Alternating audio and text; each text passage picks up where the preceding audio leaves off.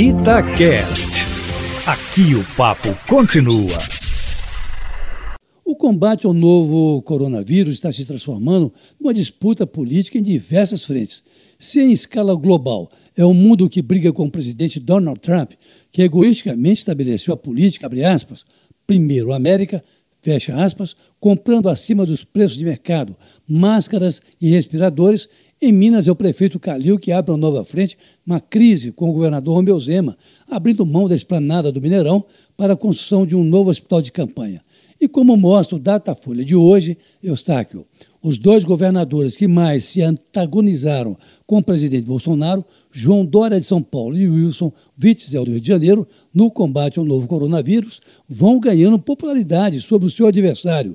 O primeiro com 51% de aprovação e o segundo com 55%, o que parece dar razão ao ministro Henrique Mandetta quando ele diz, como ontem, que a população deve seguir a orientação dos governadores, porque eles estão mais próximos da população e dos prefeitos, que, na verdade, estão na linha de frente nessa guerra contra o vírus da morte. E o que dizem esses governadores? O que prega o ministro da Saúde? Fique em casa, enquanto o presidente insiste na verticalização do isolamento social. E aí ele paga o preço. Em São Paulo, Bolsonaro tem aprovação de 28% dos paulistas apenas, e no Rio de Janeiro, onde ele nasceu politicamente, a sua aprovação é de 34%, na verdade, similar à sua aprovação nacional, ainda de acordo com o mesmo Datafolha. Os dois governadores, Dória e Witzel, lideram uma disputa política contra Bolsonaro na medida em que ambos, donos de dois dos maiores colégios eleitorais do país, com exceção aí de Minas Gerais, que ocupa a segunda posição, ao ponto tanto um como outro pregarem abertamente que as populações de São Paulo e do Rio de Janeiro não devem seguir a orientação do presidente Jair Bolsonaro. Tanto João Dória como Wilson Witzel, curiosamente, já se lançaram candidatos à presidência da República, em dois movimentos também considerados fora da hora. E olha, Júnior, que tanto Dória como Witzel foram eleitos naquela onda da virada, vestindo ambos a camisa do então candidato à presidência, Jair Bolsonaro, do qual se afastaram quando o presidente começou a trocar o passo ainda no ano passado. De qualquer forma, os dois ganham de Bolsonaro na avaliação de que melhor ajuda ou atrapalha nessa campanha contra o novo coronavírus. Para os paulistas, 51% o presidente mais atrapalha do que ajuda.